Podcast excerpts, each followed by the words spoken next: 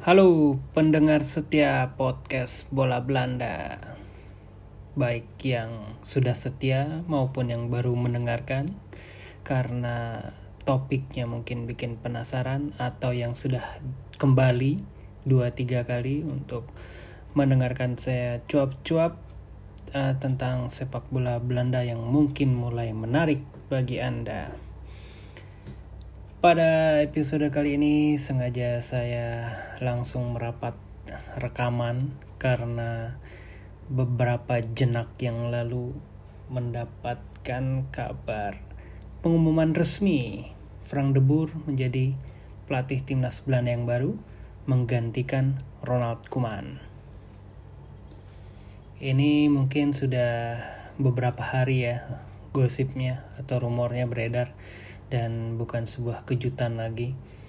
Karena ternyata Frank de Boer menjadi kandidat paling kuat eh, bagi KNVB setelah sebelumnya beberapa kandidat uh, sempat muncul namanya. Tetapi akhirnya KNVB hanya menggelar pertemuan langsung untuk negosiasi negosiasi posisi yang ditinggalkan Kuman dengan uh, Frank de Boer. Nah, sebelumnya memang ada beberapa kandidat ya seperti uh, Frank Rijkaard yang ditawari untuk kembali lagi aktif di sepak bola sejak terakhir kali menangani Arab Saudi tahun 2013 tapi dengan cepat uh, harapan ini buyar karena melalui agennya atau manajernya Rijkaard menyatakan tidak atau belum berminat kembali menekuni atau menjadi pelatih sepak bola. Kemudian uh, Direktur Olahraga KNVB Niko Yan Hukma menghubungi Peter Bos yang mereka sudah lama kenal uh, melalui hubungan telepon singkat atau ya hubungan telepon atau pesan pendek ya. Uh, Hukma menanyakan kemungkinan kepada bos. Dan bos begitu dihubungi Hukma, ini dia bilang sendiri kepada wartawan. Begitu dia lihat layar ponselnya ada panggilan telepon dari Hukma, dia sudah tahu ini naga-naganya ini tawaran untuk menangani timnas Belanda ini. Tapi pembicaraan itu, pembicaraan mereka nggak berlangsung lama, mungkin hanya satu menit, karena uh, begitu Hukma menanyakan apakah ada kemungkinan atau mengecek availability dari bos, bos langsung menjawab, wah saya kan baru tanda tangan kontrak uh, beberapa bulan yang lalu.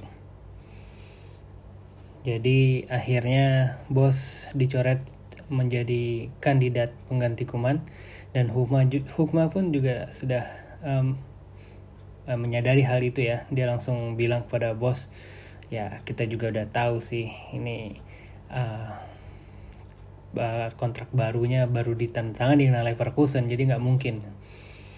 Dan pada akhirnya yang muncul ke permukaan adalah Frank de Boer karena kebetulan de Boer juga menganggur setelah dipecat dari Atlanta bulan Juli lalu karena kalah tiga kali beruntun di uh, kompetisi pengganti MLS ya karena dampak pandemi corona.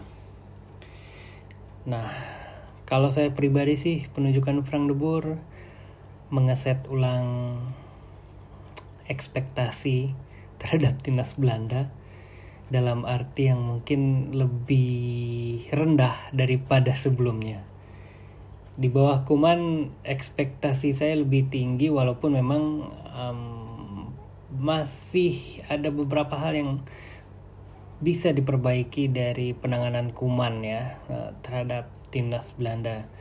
Ya misalnya Kuman selalu memainkan uh, pola atau starter yang sama dari pertandingan ke pertandingan dan terlihat dia lebih reaktif terhadap pertandingan seperti misalnya waktu beberapa kali melawan Jerman dia um, jurusnya itu baru keluar ketika dia melihat apa yang dilakukan oleh Joachim Low dan Jerman.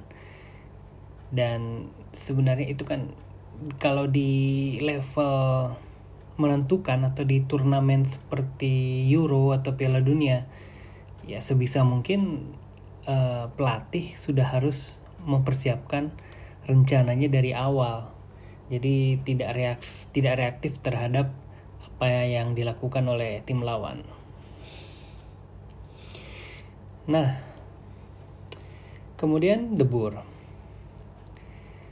Apa yang bisa saya harapkan dari debur? Tidak banyak. Resumenya sendiri sudah menunjukkan bahwa debur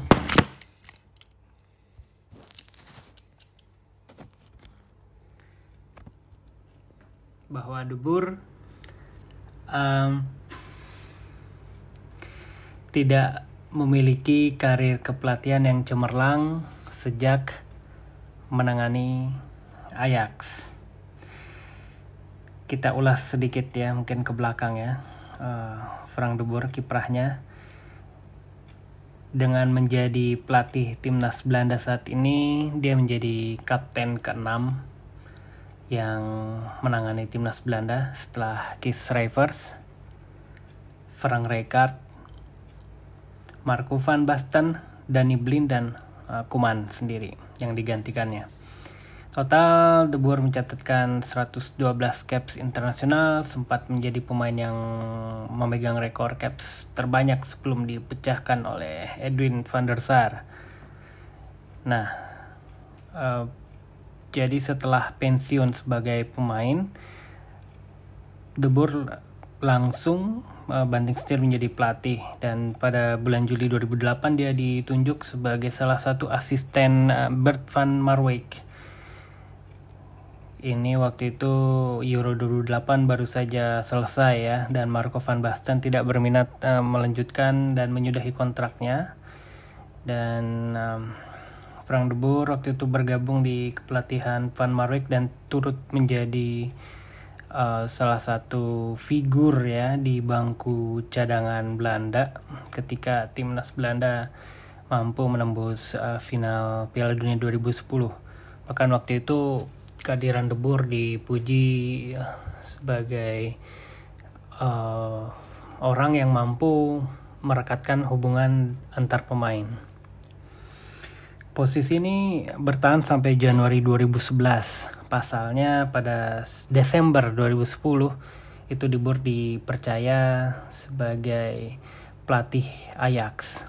Sebenarnya awalnya sebagai caretaker dulu, uh, karena waktu itu Ajax kecewa dengan Martin Jol dan kemudian muncullah debur laga debutnya mungkin ada yang tahu mungkin ada yang nonton atau masih ingat laga debut debur bersama Ajax yaitu mengalahkan AC Milan 2-1 di Liga Champions. Walaupun sebenarnya pertandingan itu sudah tidak menentukan lagi karena Ajax sudah dipastikan tersingkir di fase grup. Di musim pertamanya secara ajaib ya mungkin ya karena ini menjadi kiprah uh, kepelatihan profesional pertama bagi De dia langsung memberikan uh, gelar juara Landskampion atau juara Eredivisie dan keberhasilan ini diulangi selama empat musim beruntun dari 2010-2011 sampai akhirnya terakhir 2014-15. Sebenarnya Ajax waktu itu berpeluang untuk uh, merebut gelar kelima beruntun. Mereka cuma tanda kutip tinggal mengatakan meng, mengalahkan sorry tinggal mengalahkan The Graafschap pada pekan terakhir musim 2015-16. Kalau ya walau ya walaupun mungkin kalian tidak mengikuti Eredivisie tapi pasti tahu kalau The Graafschap bukanlah klub yang diunggulkan bahkan mungkin bisa dibilang langganan uh, papan bawah ya atau klub yoyo ya jadi yang sering promosi atau degradasi. Tapi Ajax waktu itu malah bermain imbang satu sama. Sehingga akhirnya PSV yang berhasil merebut gelar juara. Dan itu sekaligus mengakhiri kiprah De Boer sebagai pelatih Ajax. Nah, waktu itu dia nggak lama menganggur, cukup sekitar satu bulan saja karena tawaran datang dari Pak Erick Thohir waktu itu mengajaknya bergabung untuk menjadi pelatih Inter. Sayangnya di Inter De Boer tidak bertahan lama. Kita semua tahu ceritanya. Hanya bertahan 85 hari, uh, total 14 pertandingan di dan ketika Inter kalah empat kali di Serie A dari lima pertandingan, akhirnya Inter memutuskan untuk menyudahi kontrak uh, Frank de Boer. Itu terjadi tanggal 1 November 2016. Jadi kalau di total kiprah De Boer di Inter hanya bertahan 85 hari. Tawaran berikutnya datang dari klub Inggris Crystal Palace. Ini mengejutkan juga waktu itu. Palace kok malah milih Frank de Boer karena gaya keduanya sama-sama bukan sama-sama ya. Jadi gaya keduanya itu sangat jauh bertolak belakang. Frank de Boer uh, suka dengan possession football sementara Crystal Palace kita tahu klub Inggris yang masih kental dengan direct football. Waktu itu katanya Palace ingin uh, mengubah pendekatan ingin menjadi klub yang uh, memainkan uh, position based football. Tetapi setelah lima pertandingan ternyata pendekatan itu nggak berhasil. Sehingga lagi-lagi Frank de Boer kehilangan jabatan. Ini waktu itu hanya 77 hari de Boer bertugas sebagai manajer Crystal Palace. Dan ketika Palace menunjuk penggantinya yaitu Roy Hodgson mereka langsung berubah lagi menjadi klub yang memainkan direct football. Dan kita lihat sekarang masih berjaya Palace dan Hodgson. Bahkan minggu lalu baru aja ngalahin Manchester United ya. Setelah Palace De Boer nganggur nganggurnya cukup lama ini satu tahun lebih sepanjang 2018 tidak ada klub yang yang bersedia atau yang mau menawari pekerjaan buat De Boer sehingga akhirnya pada 1 Januari 2019 De Boer resmi bertugas sebagai pelatih klub MLS Atlanta United.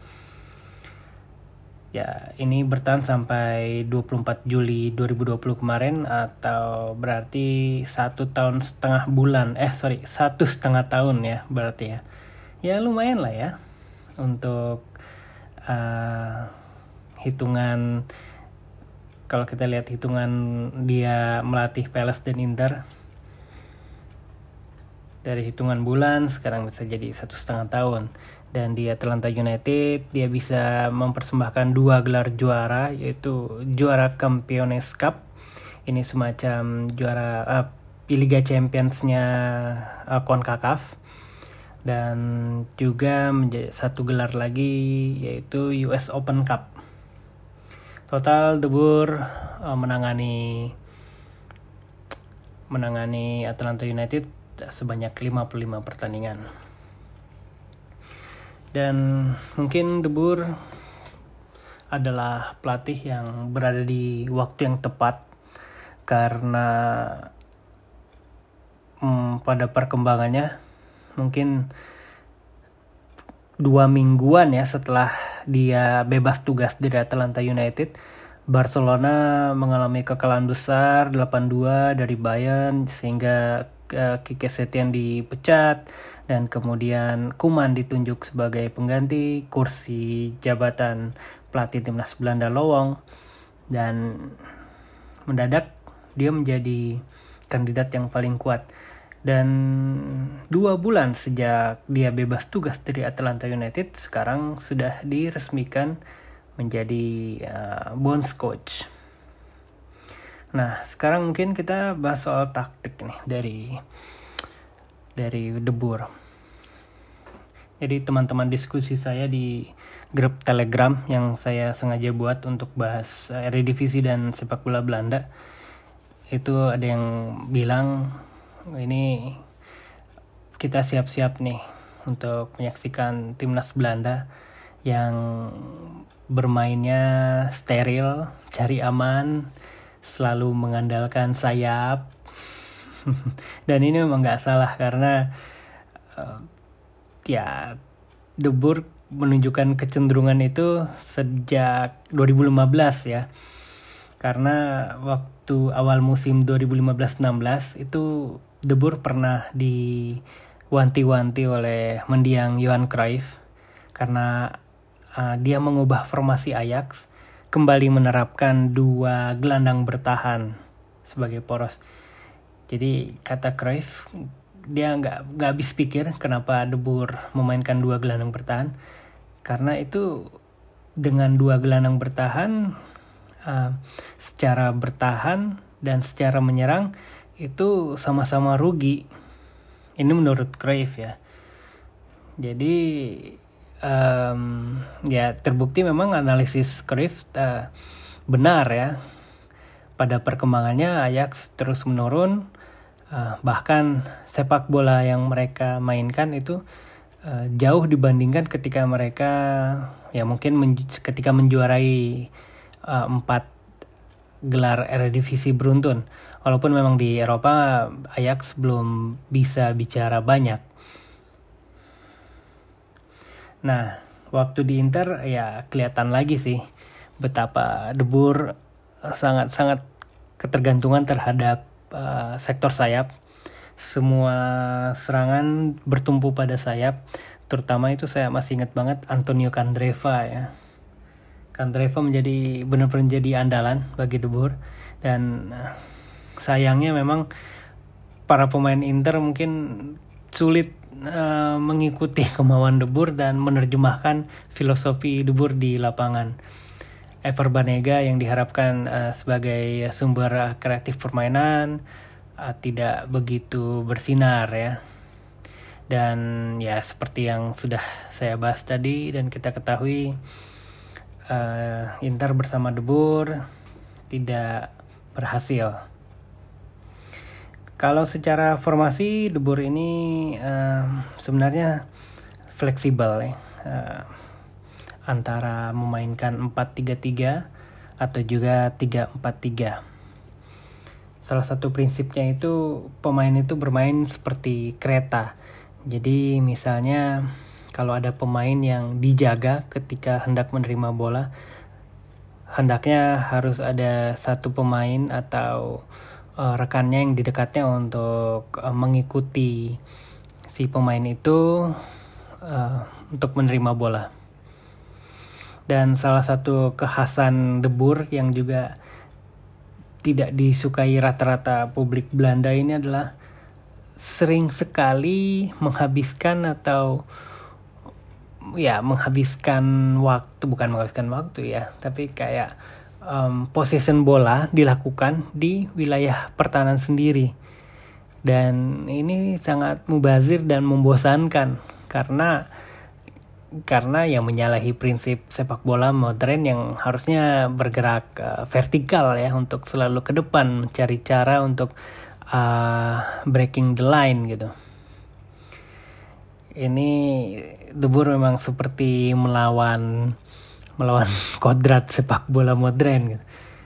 Itulah kenapa saya ekspektasi saya tidak begitu besar terhadap Debur dan kita lihat saja seperti apa kiprah atau pendekatan debur nanti di ketika aktif bertugas sebagai uh, bones coach ya.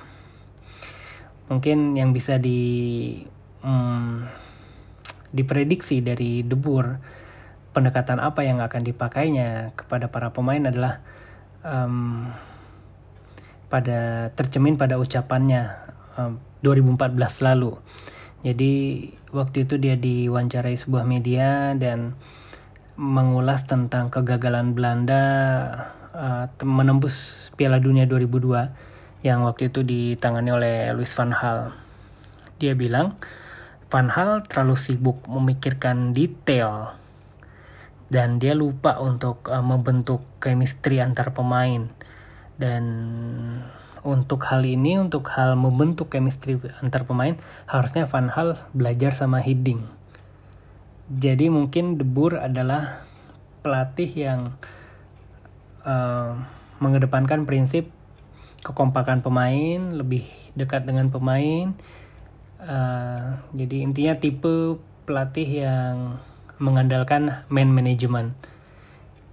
Dan mungkin ini juga yang menjadi alasan dari eh, KNVB untuk uh, menunjuk dan mempercayakan De Boer karena menjadi figur yang dianggap bisa uh, diterima oleh pemain dan juga membuat uh, federasi tenang. Tidak seperti uh, figur lain seperti Louis van Gaal yang pasti dia punya idenya sendiri dan akan membawa staff pelatihnya sendiri. Dan juga Heng Ten KT yang apa ya yang yang belak-belakan dan pernah uh, waktu itu pernah bermasalah dengan KNVB karena TNKT waktu itu membuka uh, apa ya membuka isi pembicaraannya dengan Hans van Breukelen yang waktu itu menjadi direktur uh, sepak bola KNVB bahwa TNKT akan dijanjikan untuk menangani timnas Belanda dan itu dibantah oleh KNVB. Jadi baiknya kita tunggu kiprah Debur. Ada tiga pertandingan internasional bulan Oktober nanti Tanggal 7 itu lawan Meksiko, friendly di Amsterdam. Ya, setidaknya masih ada satu pertandingan friendly untuk debur mencoba-coba para pemain, uh, mencari chemistry serta uh, membentuk uh, formasi yang kompetitif ya. Dan kemudian 11 Oktober akan bertandang ke Bosnia dalam rangka lanjutan Nations League dan terakhir tanggal 14 Oktober eh, melawan tuan rumah Italia juga di Nations League. Baiklah, untuk saat ini kita bisa mengatakan welcome Frank dan siap-siap deg-degan nanti di bulan Oktober. Terima kasih sudah mendengarkan. Sampai jumpa pada episode berikutnya.